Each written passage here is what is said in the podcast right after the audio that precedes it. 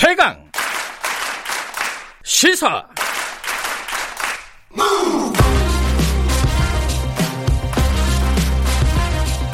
지금 여러분께서는 김경래 기자의 최강 시사를 듣고 계십니다. 네, 부동산 얘기 좀 해보겠습니다. 아, 경실련에서 어제는 미래통합당 의원들 중에 뭐 10명 중에 4명이 다주택자 이런 조사 결과를 밝혔고요. 그 전에 뭐 민주당 쪽 얘기도 있었고 고위공직자 쪽에 대한 얘기도 문제 제기가 있었습니다. 어, 최근에 이제 경실련에서 이 부동산 관련된 어, 비판적인 문제 제기가 이어지고 있는데 이게 사실은 어, 지금 최근에 집값 상승 뭐 이런 거와 맞물리면서 굉장히 이제 폭발력 있는 이슈가 됐습니다. 어, 조사를 직접 담당한 경실련의 부동산 건설 개혁본부 김성달 국장님 스튜디오에 모셨습니다. 안녕하세요. 네, 안녕하세요. 네, 이게 이제 어제는 미래통합당에서 얘기했지만 뭐 그 전에 계속 얘기했던 네, 부분이잖아요. 미래 예.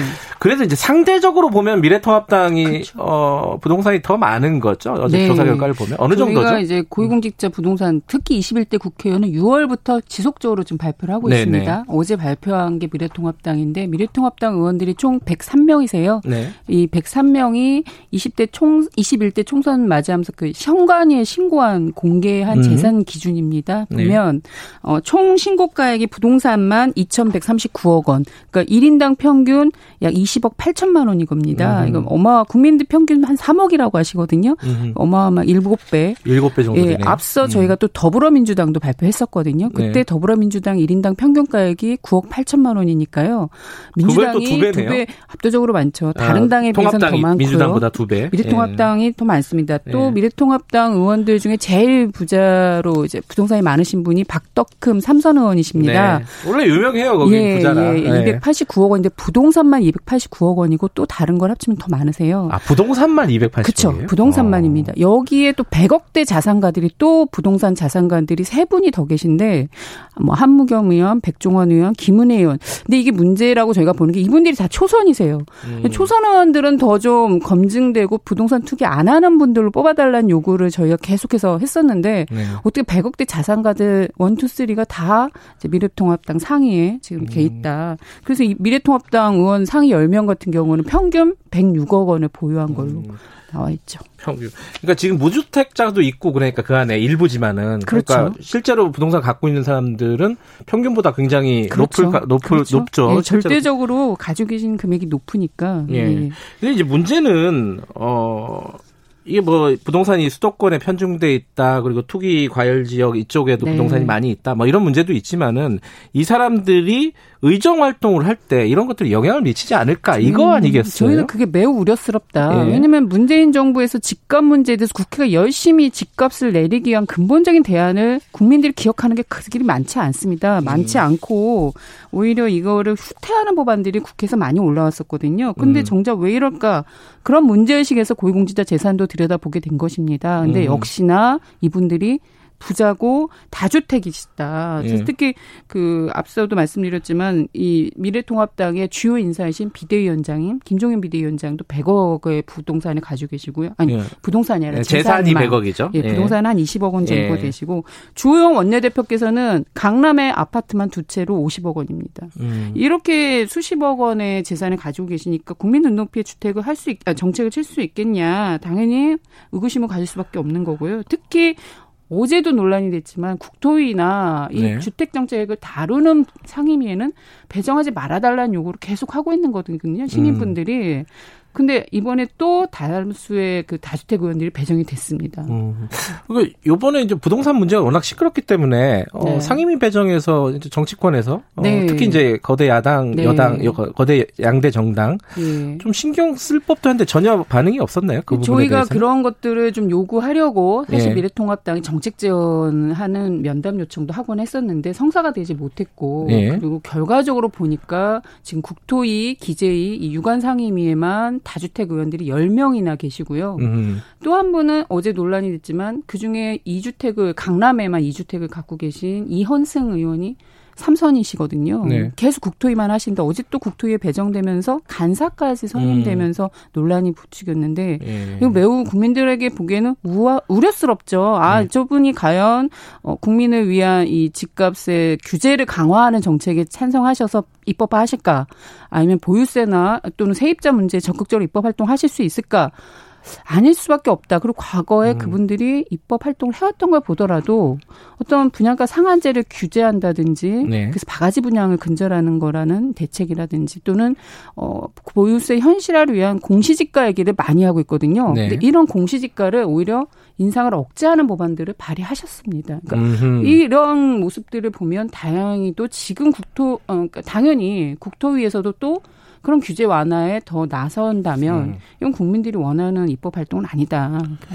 그러니까 다주택자들이 그 부동산 정책, 뭐 기재위라든가 국토위 어, 그런 상임위에 배정이 되는 거는 뭐 쉽게 말하면은 재벌이 국회의원이 돼가지고 뭐 네, 경제 정책을 뭐 생선을 맡긴다는 네. 표현들도 하시는 것 같습니다. 네, 뭐 그런 예. 거랑 비슷한 건데 뭐 국회에서 좀 논의가 돼야 될 것 같아요. 이 네. 부분은. 저희는 박병세 의장께서도 예. 다주택이셨는데 한 책을 파셨거든요. 예, 예. 그런 솔선수범을 하신 것처럼 음. 이 상임위 배정에도 좀 적극적으로 역할을 해주십사 음. 요청을 드립니다.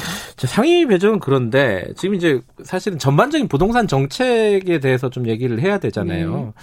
지금 어, 제 부동산 관련된 법안들이 상임위를 네. 막 통과했습니다. 네. 어, 뭐, 부동산 3법이라고 하는 정책, 그러니까 조세 음. 정책들이 네. 있고, 또 임대차 3법이라는, 네. 어, 임차인들을 위한 어떤 법들도 있는데, 이런 것들을 보면은, 이제 뭔가 부동산을 음. 잡으려고 하는 정부의 정책이잖아요. 평가를 하신다면 어때요, 예, 지금? 지금 어제 이제 슈퍼여당의 힘을 발휘하라고 그 힘을 몰아준 예. 것처럼 어제 이제 법안이 상임위를 통과를 했다라는 부분은 긍정적으로 볼 수 있으나 그 내용은 중요한 것 같습니다. 네. 이게 사실은 어, 앞서 문제가 됐던 집값을 조장했다고 했는데도 효과가 없었던 70 대책의 후속 으로 입법 발의가 된 겁니다. 70대책. 그래서 어제 통과된 게 예를 들면 임대차 3법이지만 계약갱신 청구 기간은 예. 무제한으로 얘기를 하고 있고 더 6년도 얘기하고 더 길었는데 어제 4년 됐어요. 4년까지만 된 부분이 있고 또 하나는 세입자들의 전세 보증금, 임대 보증금이 떼이는 것에 대한 해법이 없습니다. 음. 그런 부분에서 아쉬운 부분이 있고 또 하나는 어떤 보유세나 이런 것도 어제 기재위가 통과돼서 종부세율이 올랐다고도 하십니다만 네.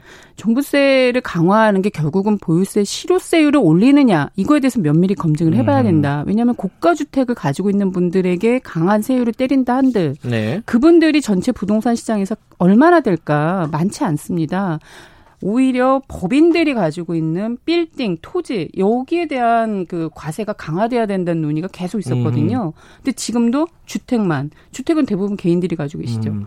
법인들이 전체적으로 부동산 시장에서 70%난 법인들이 소유한 토지나 빌딩에서 부동산 종부세가 거치고 있는데 음. 여기는 지금도 0.7% 세율입니다. 근데 어제 개인 주택은 7, 6%니까 거의 10배의 격차가 음. 벌어졌는데 네.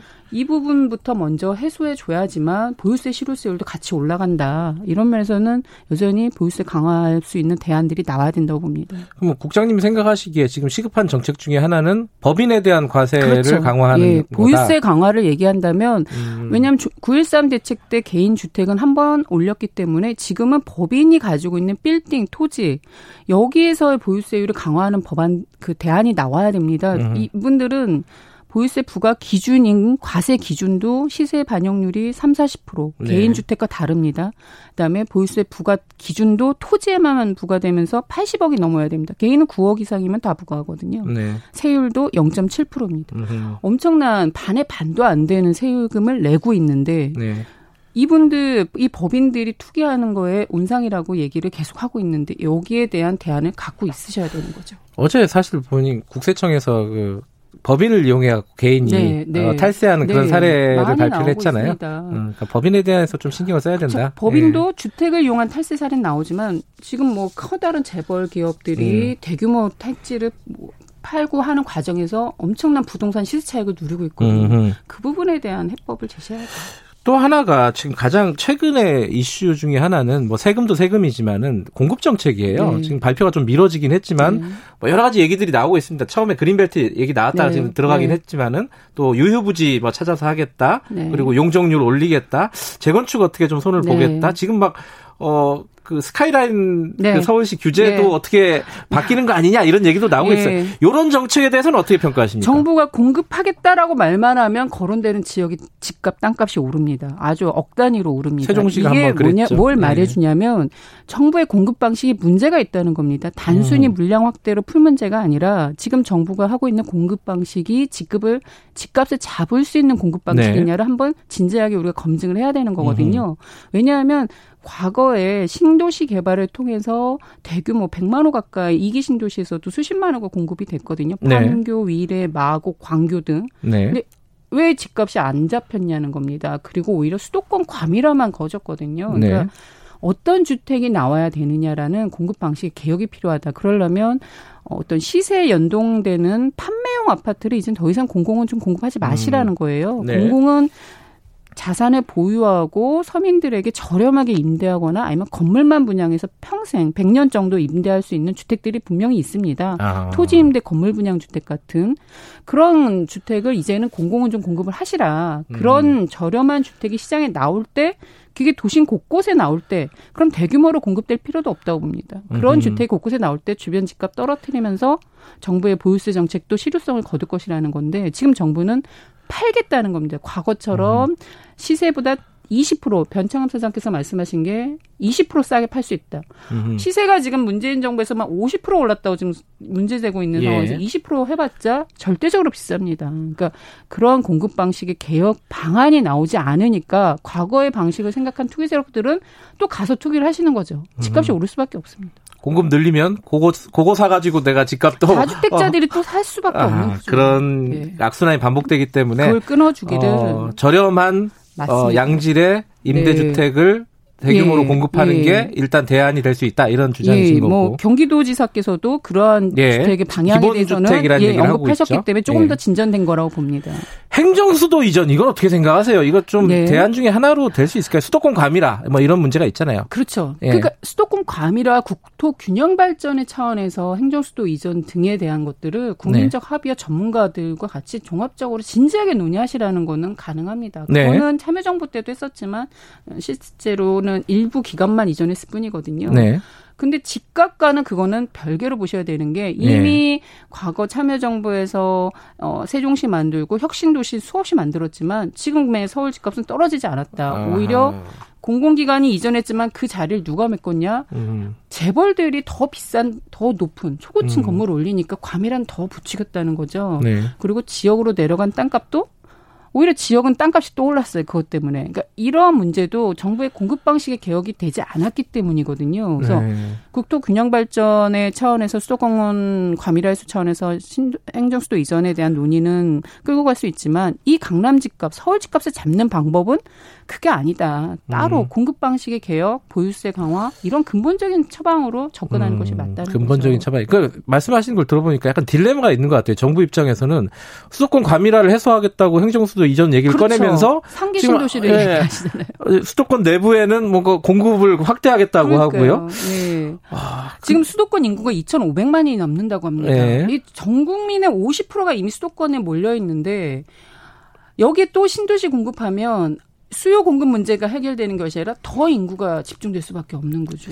이것도 아, 생각을 하셔야죠. 예, 이게 사실 대안이 뭐냐 계속 이런 얘기를 하는데 오늘 국장님 말씀 들어보니까 일단 신경 써야 될 부분이 법인에 대한 과세를 네. 좀 강화하는 방식 그리고 공급 방식을 근본적으로 네. 좀 바꿔보자. 네, 지금 이 정부에서 음. 공급책에 대한 대안이 예전과 전혀 달라지지 않았다. 음. 예, 그거를 좀 바꿔야 된다라고 말씀드리고 싶어요. 연장선이다. 경실련에서 또 뭐 계속 발표를 하나요? 지금 부동산 네, 관련된 발표가 있잖아요. 고위공직자 재산 공개 계속 해 해야 되는 이유가 예. 지금 국토 그러니까 국회의원들도 다주택 처분 논란도 있고 청와대도 얘기하시지만 여전히 그 중앙부처 공무원분들의 사각지대가 계십니다. 아. 특히 주택 정책을 다루는 그 기관들의 분들은 어떠실지 음. 저희 국민들한테 알려드려야 된다고 생각을 예. 하거든요. 지금 뭐 정리 중이신 모양이에요. 예, 조사해서 예. 발표하려고 하고 있습니다. 알겠습니다. 조만간 그 내용도 한번 들어봐야겠네요. 고맙습니다. 네, 감사합니다. 경실련의 부동산 건설개혁본부 김성달 국장님이었습니다. 김경래 최강시사 1부는 여기까지 하겠습니다. 2부는요. 어, 검찰개혁위원회에서 어, 검찰총장의 수자, 수사지휘권을 폐지하는 걸 권고를 했잖아요. 요 얘기 좀 나눠볼게요. 잠시 후에 8시에 뵙겠습니다.